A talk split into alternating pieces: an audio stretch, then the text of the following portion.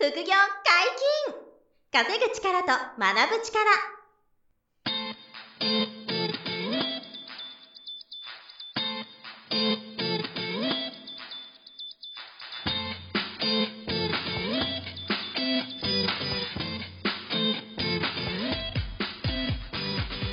この番組は稼げるようになりたいを叶える副業アカデミーの提供でお送りいたします。副業アカデミーはあなたが副業で稼げる状態になることにコミットしたスクール初級コースから上級コースまでさまざまなジャンルの副業ノウハウを学んでいただけます詳しくは副業アカデミーで検索くださいこんにちは、小林正宏です。山本博史です。よろしくお願いします。よろしくお願いします。本日新しいゲストにお越しいただきました。はい。えー、副業アカデミーでやってる講座が、自宅で簡単輸入販売講座。こちらをやられている梅田淳さんがゲストです。よろしくお願いします。こんにちは、えー、はじめまして、えー、梅田淳と申します。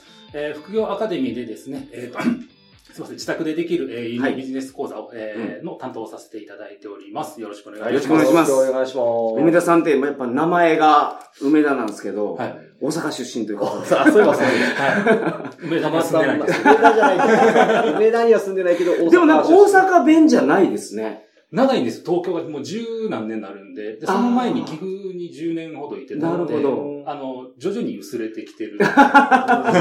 ほぼ標準語。ちょっとイントネーションイントネーション違うんでこう、うんはい関西の雰囲気。はい。なんか大阪出身でもう名字梅田さんって言ううんコかに。テコテっていう。そうい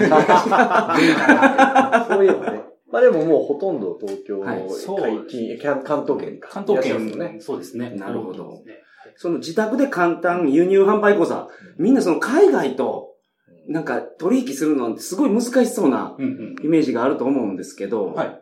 えっ、と、今はやられてどれぐらいになるんです今で、うんと、この輸入っていうのだけに限ると、8年ぐらいですかね。おー8 2000なるほど。はい。10年、11年ぐらいからはいはいはい。はい、8年ぐらいで。で、その前にもともと僕あの、ネット通販の会社とかにいてたんで、はい。それトータルすると、えっ、と、10何年、16、7年ぐらい、このネット物販というか、はい。関係にずっとどっぷり使ってるようなまあ感、じプロですね。ネはい。ット物販のプロですね。その会社員でやられてた時っていうのは、はい。それも海外でやってたんですか？国内でやってたんですえっ、と、国内もありますし、で、その時は海外、まあ中国なんですけど、はい。そこで実際に物を作って、あの、いわゆるあの、まあ、オリジナルの、完全オリジナルを作って、はいはいはい。もうそれを輸入してくるみたいな。うわ、すごいですね。はい。で、規模が。さすが会社なんで、やっぱりはいやることが大きくできたんで、はいはいはいあの、折りたたみの自転車とか、おあおの、腹筋する腹筋台ってありますね。プシッとアップベンチとか、はいはいはいああいうのをやってました。企画して、で、自分でスペック決めて、なるほど。はい。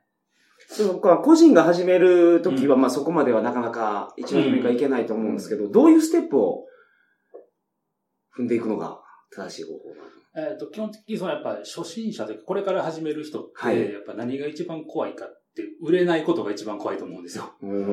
だからね、仕入れたはいいけど、うん売れないのが怖いですよね。そうそれが一番怖いので、うんあの、まずは、あの、まあ、僕売ってるのは Amazon なんですけれども、は要は、まず最初に Amazon で売れてるものを探すんですね。で、売れているものを、えー海外から持ってくると。まあ、要は、はいあの、言い方すると、あの、後出しじゃんけんみたいな感じなんですね。だから絶対、まあ、かなり勝率が高い、えー、なるほどことなんですけど、最初はその、まず売れてるものを探しましょうと。はい。はい。で、それと同じものを探しましょうっていうステップからまず入っていきます。はここは国内販売うんと一緒ですね。ああ、リサーチして、やっぱりね、はい売れやすいものを。探すっていうのは同じですよね。はいはいはいい。うんうんで、海外から仕入れた方がやっぱり安いんですか？安いですね。う。ん。あの、まあ、主に輸入してくるのが中国なんですけれども、はい。えっと、まあ、皆さんその生活の中にこのメイドインチャイナが溢れてるような。確かに、うん確かに。あの、やっぱり一番安くて、で、最近はちょっと品質も上がってきてるので、はい。そんなにこう安かろう悪かろうじゃないっていうところがあります。ので、その中国から安くこう仕入れてきて、販売するっていうのが一つ、えー利益が取れる、安い。はいうところと、ああとその、まあ、国内で物販やられてる方と一番違うところは、はい。あのーまあ、中国っていうとそのコピー品とかね、やっぱ怖いじゃないですか。確かに。はい。なので、そのコピー品じゃなくて、ブランド物じゃなくて、一般的な商品を扱っていくんですね。あのー普通にどこにでも置いてある商商品なので、はい。あの、何回でも仕入れができるんです同じもの。だから一回売れるとそれがずーっと売れていって、僕が使ってる商品でももう5年、6年同じ値段で売れてるやつがあるんですね。例えばそれってどういうものなんですか？これね、えっと、僕が扱ってるやつで言うと、えっ、と、例えば模型とか、えーうんまあ、もっと具体的に言うと人体模型とかなんですけど、ちょっと気持ち悪いんですけど。ね。ああ、なるほど。あ一定の需要は、はい、あり、どっかにあるんあって、ですよねで、あのーなんていうんですかね、えー、心臓の模型とかあるんですよ。おおなるほど。でもお医者さんとかに行った時に、置置いてますね。置いてある、ああ、本当ああいう需要があって、うん。で、それはもう季節関係なくコンスタントにずっと入れていくんですね。へうん。で、そういうものを扱っていくのが、まあそれが1個見つかった、5個見つかった、10個見つかったって積み上げていけるんですよ。はいはいはいはい。ずっと取れるんで、いうのが一番特徴ですね。なるほがはい。で、えーそれがどんどん重なってくると、あの、えー極論1ヶ月在庫だけ入れとけば、はい何もしなくても売り上げだけ立ってるみたいな。多分これが国内の、あの、例えば福袋をこう買い占めてはい転売する方とか、あの、新装オープンの、その、なんていうんですかね、えー特化品とかはい入れてくる方と一番違うところですうね。ん。はいああいうの、まあ確かにその、爆発的に売れるんですけど、はい。福袋はやっぱ2月にあったらもうないので、はいはいはい。はいそういうことがないですね。なるほど。そういうのでこう、安定していって、どんどんどんどん手離れしていくっていう。でもそれ聞くと、めちゃめちゃいいじゃないですか、やっぱり。ね。やっぱりたくさん売っていくうちに、はないんか、リピートで売れ続けるものが出てきて、はいでそれから自分の中のこう、鉄板商品みたいな風になっていくんですかね。そうです、その通りですうん。定番商品が。ポケモントレーナーがポケモン育てていくみたいな。扱いポケモンどんどん増えていくそんな感じのイメージですよね。もちろんその単発で割るものもあるし、あるけどっていうことですよね。ありますあの、あ品物によってはありますよね。需要があったりとか、ライバルが出てきたりとか。うん。で、やっぱまあその価格自体が下がってしまうものがあるので、はい。うん。でそういうものはもうやめて、うん。えーまたこう、新しい商品を探して、うん。っはいていうやつをこう繰り返して、どんどんこう積み上げていくっていうビジネスです、5ね。年以上売れ続けるっていうとね、すごいですよね。なん。かすごいもう資産ですよね。不動産みたいな。不動産みたいな。5年続くってすごくないですか定期収入みたいなもん。です。定期収入と同じ値段で売れ続けるみたいな。そうです。それはすごいですよね。その、聞くと難しそうなのって、じゃあ、その、このものが、まあ、例えば、わかんないですけど、醤油差し。うん。これがこれがすごい人気あると。はいうんいうことが分かってですよね。はいうんこれ中国で、その、じゃあ、見つけようとしたときに、はいそれを、その、製造してるところを探さないといけない。え、あの、中国に、はいえー例えばタオバオっていうショッピングモールだったりとか、で、ちょっとあの、業者向けのアリババっていうところがあるんですね。はいはいはいでそこで、えー普通にあの検索して探すんですね。例えば、まあ、醤油差しがどういう中国語になるかわからない。はいはいはいはい。例えば、醤油差しって翻訳をして、Google とかでタダで翻訳できるんで、で、それをこう、検索すると、はい。あの、い多分醤油差しもいろいろあると思うんですよ、はいはい。でそれがバーって引っかかってくるので、あ、で、一緒のやつ見つけて、うん輸入してくると。おおなるほど。ほとんどでもそのタオバオとかアリババで仕入れですよね。そのなんかメーカーに直接交渉とかっていうのは少ないは、えっ、と、最初の段階ではないです、最初のうちじゃないってことないですね。うんはい。うん。じゃあ、その、ある程度取引が増えてきて、はい。もう、あ毎月100個買うからちょっと安くしてよとか、いうのをあもちろん交渉したりとか。ありますし、で、あの、そういうふうに売ってる醤油、まあ、例えばその醤油差し器なんですけど、はい。あの、誰でも買えちゃうわけじゃないですか。はいはいはいでじゃあ、自分はあもうちょっとこういうふうにしたいなとか、うんあの、色を変えたいなとか、サイズ変えたいなってなると、はいはいはい今度それをこう、元を辿ってって工場とかに辿り着けるんですね。はいで、。この工場にこれこれこういうことできるかとか、聞いて、あ、いけますよって言ったら、じゃあそれで自分の独自のものを作ってくると、はいえーいうふうにすると、もうすでに売れているものの、えーバージョンアップしたものになるので、需要が見込めてて、かつオリジナルっていうんで独占的に販売できますよ、うんみたいなところまで、あの、要は、のぼ、駆け上がっていけるというか、ステップアップしていけるのなで、そこまで行くと、その、さっき言った、同じものを売ってる時よりも、あの、こう、簡単に言っちゃいいねで売れるわけですよね。あるはいはいはい程度。まあ、独自性があれば。あれば、で、他の人はライバルも出てこなくなるので、い自分だけが売ってるって、それが売れてくればもう、完全にこう、定期収入にもっとこう、鉄板の、すごい。なるっていうすごいですね、はいこれは。いいですよね。そういうふうにこう、ステップアップしていけるっていうのも一つ違うところかなと思います。自分独自のそういう品物にするって、国内だとなかなか難しいですよね。難しいですねハードルが高いですよね。うん不可能じゃないでしょうけど。高いんですよね。高いですコストが高い。うん。で、まあ、国内、日本で作った方が、その細かいクオリティとかでは高いんですけども、あの、醤油差しに多分そこまで求められないとなるほど、か。なるほど。まあ、ある程度のクオリティがあればいいかっていうものは基本的に中国で作った方が圧倒的に安いので、前僕があのテレビの生出演があった時に、はい。その、この輸入の物販の、はい。あの話もしてほしいってテレビ局から言われたんですよね。はいはいこれでちょっと上田さんに相談して、例えばどんなものが最近ありますかねって聞いた時に情報もらったのが、あの、腕時計ホルダーみたいなのを、はい。中国で、まあ、ノンブランドのやつ、腕時計ホルダーってあるじゃないですか。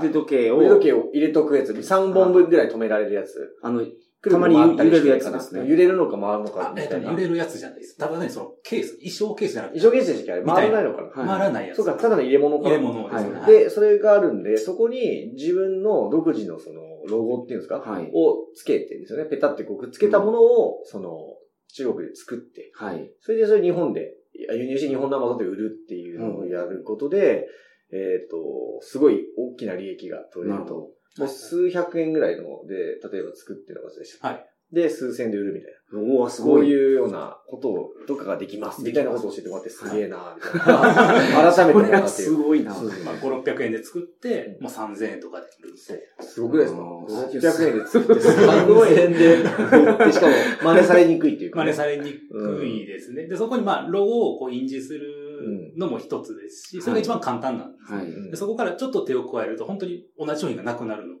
あうんあ、そこまでやるんですそね。こまでやるともっとこう、もう一段高いオリジナル商品になりますよね。なるほど。どんどん真似されない方にどんどんどんどんステップアップしていくと、このステップアップの仕方がその、すごいですうね。んだから最初は既製品というかね、売れてるものを売るんですけど、うんだんだんそういうふうにレベルが上げ上がっていくわけですよね。そうですね。様子見ながらこう、追加していって、うん追加していって、追加していって、あ、これ大丈夫、はいはいこれ大丈夫、これ大丈夫みたいな形で進めていけるうんモデルですね。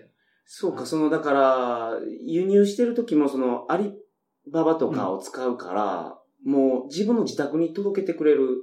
自宅に届き、届けられます。で、えっ、と、取引量が増えてくると、はい。えーちょっと先の話なんですけど、えっ、と、輸入してくれる、まあ、お手伝いしてくれる会社さんあるんですけど、はいそこから、例えば Amazon の倉庫にダイレクトで入れたりできるんですね。はいはいだから自宅に荷物届かないんですよ。うーん。うちああ、なるほど、なるほど。は要するに、あの、そうか Amazon の在庫にしとけば代行業者さんみたいなのがいるんですよあそうでね。すこの説明はちょっとあった方がいいかもわかんないあーそうです流れっていうんですか？い。流れとしては、まあ、輸入を、その代行、輸入代行業者さんに頼むんですね。これを中国で買っといて、うん。で、えー日本円でお金を払って、はい。やると、ここの代行さんがお金を元っていう中国のに変えてくれて、発注してくれて、で、えっ、と、まあ、いろんなショップから買うので、それを取りまとめて、日本に送ってくれるって、この間に入ってくれるところがあるんです。で、その、えー日本、その代行さんが送ってくる先を自分の自宅にもできるし、その Amazon の倉庫っていうふうにもできるんですああ、よ。なるほど。うんはい、そうすると、あの自宅に物が届かない。届かない。ないけど、えー売り上げだけが立ってるっていう。すごい。在庫と発送は Amazon がやってくれる。Amazon あそうですね FBA のサービスでやってくれる。やってくれるっていう。うんしかもあの、日本語でいいんですよね、つまり。代行業者がいるから、中国語がわからない人がやってると。どだから日本人でもできますよね。全然。中国語なんかわからない人ばっかりなんで、うちの生徒さんも。はい。うん。僕も未だに中国わからないし。皆さんも中国語わからないですけど、仕入れて、あの、売っていくっていうのができてると。そうです。で、その中国の売ってるさ、アリババとかで、ちうん。ょっとなんか内容ちょっとわからへんなとか、はい。中国語なんで、はい。えーだとこの代行さんに聞くと、代行は中国語喋れる。なるほど。そこを通してこれこれこれ、はい。そうやって確認が取れたりとか。すごい。うん僕今年、うんあの、トレーニング器具のパワーラックをうんアメリカから輸入したんですよ。へうえ。んまた本気ですね。ガチじゃないですか、もう。で、間に代行業者が通したんですけど、はいただ、やりとり英語でやらないかんかったですから、そのはいはい。そのパワーラック作ってるメーカーさんとはい電話もかけましたから、うん僕うんこれはなかなかハードルが高いなと。そうですねうん。で、英語だとまだその学んできてるじゃないですか、小うん。確かに。中高とか、多少はあるんですけど、はい。中国語なんてもう、うん。ニーハオレベルなんで、途端にわかんない。わかんなくなるんで、はい。はい。そこにはもう、嫌悪、嫌悪感じゃないですね。あの、うん。苦手意識がどうしても出るんですけど、うん。あの、実際やるときは一切使わないんで、うん。なるほど。はい。うん話したことないです。だからもう日本語では、い。その代行業者さんに頼んで、これ買ってくれって言って、うん。日本円で振り込んでで、中国語とか、あの、人民元の決済はその代行業者さんがやってくれやってるやってくれる。うんで、自宅に届けてもらうこともあれば、アマゾンに直接直送してもらう場合もまあありますあってと。はいもういいことずくめだと思うんですけど、リスクで言うと、はいこれが他のやつにはないリスクかなっていうのは。うん、あのーそうですね。まあ、ぶっちゃけて言うと中国っていうところで、うんあの、日本人的な感覚じゃないんですよね。やっぱり商品に対して。だから箱が潰れてるとか、ああ、ぐちゃぐ。ちゃとか、はいはい。はい。まあ、外国人特有の、はいはいあの、箱は商品じゃないっていう感覚であったりとか、あと、まあ、これも、その発注するショップによるんですけども、うんあの、いい加減なところは本当にいい加減なので、はい。はい、あと僕の経験で、やっぱり安いところ、とにかく安く、まあ、同じ商品でも値段がばらつきあるんですね。高かったり安かったりするんですけど、はいもうとにかく安いところみたいなところで発注してたら、えっ、と、時計のね、えっ、と、これ、蓋、裏蓋を開ける金具っていうか器具があるんですよ。はいで、それ発注したんですよ。とにかく安いところではい発注したら、えー10個頼んだんですけど、10個中9個空だったんですよ。えびっくりして。はい。で、上の1個だけ入ってたんですよ。はい。で、空っぽで全部、空やん、空やん、空やんってなって。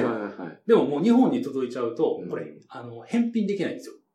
あの、これ中国のもう商習慣なんですけど、い返品時の送料は購入者持ちなんですね。日本だと逆じゃないですか。はいはい。空の商品送っちゃったら、業者が持つのが当たり前なんですけど、はいうん中国では送る側が持つのが当たり前なので、うんこれはもう返せないっていうなる。で、そういう、なんか、いい加減なショップを掴んでしまうと、はいそういう、うんいい加減な商品が届くっていうリスクがなるほど。あります。はい。あとは、その、なんかな、自転車関係の商品で、それもあの、チェーンをね、はいえ。ー、こう、磨くやつとか、はい。だったんですけど、そういうのとかね、あの、油がダダ漏れとか、商品ぐちゃぐちゃとかなるほど。はい。あーと、他にはですね、えーコスプレのね、道具、まあ、小道具ですかね。はい。ステッキかなんかやったんですけど、それは商品が終わあの壊れてるとか、うん組み立てられないとか、はいはいはい。はいあの、いくつかそういう経験があって、そうか。じゃあ、初めはやっぱり自分のところに送ってもらって検品して、はいここの会社は大丈夫だってなってから、アマゾン倉庫に直接送るように。そうですね。であとは発注するショップの、うんその良し悪しの見方とかがあるんですけど、はいはいでそういうのをきちっと調べて、とにかく安、まあ、安すぎのは要注意みたいな。なるほど。はい。で、えっ、と、その評価とか見れるんですね。あの、多はいはいはい分そのショップの評価とかがあるので、うんでそういうのを見て、あ、ここだったら大丈夫そうだみたいな。まずテストするんですよ。おー、なるほで、ど。あ、ここ大丈夫だってなってから、こう、リピートしていくみたいな。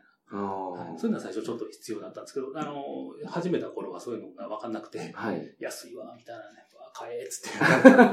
全部からやんけ、みはいたいな。はい。はいなるほど。そういう失敗はあります。まあ、リスクとしてはそのそういうとこですね。うんはい。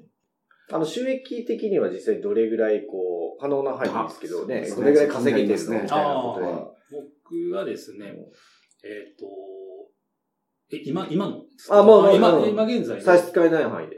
えっ、と、輸輸入っていう部分だけで、僕の瞬日まあいろいろあるので、はいはいはい。あの、その輸入の物販だけで。はいだけで言うとはいえっ、と、50万ぐらいなんですよ。月額で。はい。はい。ただ、あのー、50万なんですけど、売り上げ自体が、そんな何千万とか必要ないんですね。うん全然あの利益率がいいから。利益率が良くて、正直ね、えっ、と、まあ、ばらつきはあるんですけど、だいたい30、40ぐらいは純利益で。そんなに？パ、パーセント。パーセント。純利益で30%純利益で。30%、まあ、今う日、前後は、まあ、ありますんで。ええはいあの商品によっては当然ばらつきがあったりとか、はい在庫処分でとか言ってうん赤切るやつもありますけどマックスで言うと純利益で70%ぐらいのやつがあるんですよ。で、えーなので、数売らなく、その、そこまで数売らなくてもいいし、まあ、売るって言っても Amazon に置いてるんで、うん配送は全部 Amazon がやってくれてますから、うんえっと、僕、週休3日なんですよ、今。平均すると。はいはいはい。で、えっと、残りの4日のうち、2日は半日なんですね、働いてるはの。で、残りの2日だけで、なんです。で、あ。僕、3げ日ですか？ね、実質実質は。実質、まあ、時間で言うと3日。3日だ。はい、僕、月木が子供の、えっと、スイミングとはい。体操教室で半日しか働いてないので、お いいっすねだ。から、火水、イクメンなんでね、イクメンパパだから。はい素晴らしい普。通に働いてるの火水だけで。はいはで、これなんか、例えばなんかイレギュラーとかがあったりとか、子供風邪ひいた言うたら、あの、僕が迎えに行ったりとか、はいコンビしたりとかするんで、あ。初めてやる方はは、まずはどの辺に目標に置いたらいいですか？月額の。うんまず、えっと、じ売り上げ10万円を目指してほしいですね。売上10万円。はい一月に10万円。で、それで、えっと、最初言ったその、既存のある商品に、えー同じものを売るっていうんで、で、大体利益が今、受講生さんでも20%ぐらいあるので、はいはいはい。まあ、2万円ぐらいあるんですよ。えっと、そこにまあ、言ってもらったら、うんあの売れるっていう感覚がわかるので、はいはい。あとはそれの積み上げになるんですなるほど。で大体壁があるのが10万、30万、50万、はい。で、えー、70、100みたいな壁があるんですけど、あのそれをこうクリアしていくのも、はいあ。の積み上げだけなので、まずそこの10万到達して、あ、売れるなと。ああ、なるほど。中国輸入でちゃんと売れるんやなっていうのを、まあそこでまあ10万まで行くと流れも一通りわかるので、はい。あとはそれでいい商品を見つけていく。そうですね。まあ、やればやるほどいい商品見つけやすいですもんね、確率的にはそうですよねで、やればやるほど積み上がっていくので、あと、あとどんどん楽になる。なるほどね。うん。目先で言うとやっぱりその国内転売の方が強いかもしれないんですけども、はい。うん。あの、長期的に見ていくと、うん。何年も続けてる、何ヶ月何年とか続けていくと、その過去に調べて売れてる商品がどんどん積み上がっていくので、はい。土台がどんどん積み上がるので、あの、安定します。素晴らしい。じゃあ最後はオリジナル商品までいけるんですそう。それが、なんか、なんていうんですか、ま憧れもしますし、あるし、まあ、あと競合が出にくいですからね、うん。長くね、はい。はい。ビジネスが続けやすいから、最終的にはそのオリジナルにこう、つなげていければいいですよね。そうですね。一番の理想ですね。なるでほど。も、50万ぐらい利益が、まあ、出ると。ではいじ週3日ぐらいですかね、実動は。実動3日ぐらいです。だからすごい自由なんですよね。あの、子供のことそこまでね、時間費やせる人って少ないじゃないですか、パパで。はいねだから、ある意味そこが羨ましさでもあるかなと。だから副業向きってことですよね。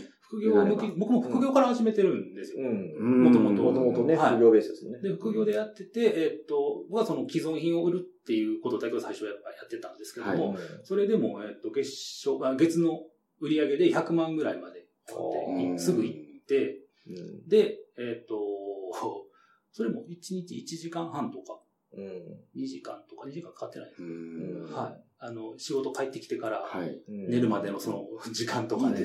やったので、その頃も20%ぐらいは利益出たんですか？そう、もうちょっとありました。もうちょっとあるもうちょっとありました。正直もっとだから、20万以上、さ20万、30万ぐらいは。そう、30はいかないぐらいです。いかないか25ぐらいはだけあで。純利が20%出る商売なんてすなかなかごくないですか？ないですよね。副業 で100万売って、はい25万利益ですからね。はいすごくないですか？年す間ごい300万ですからね？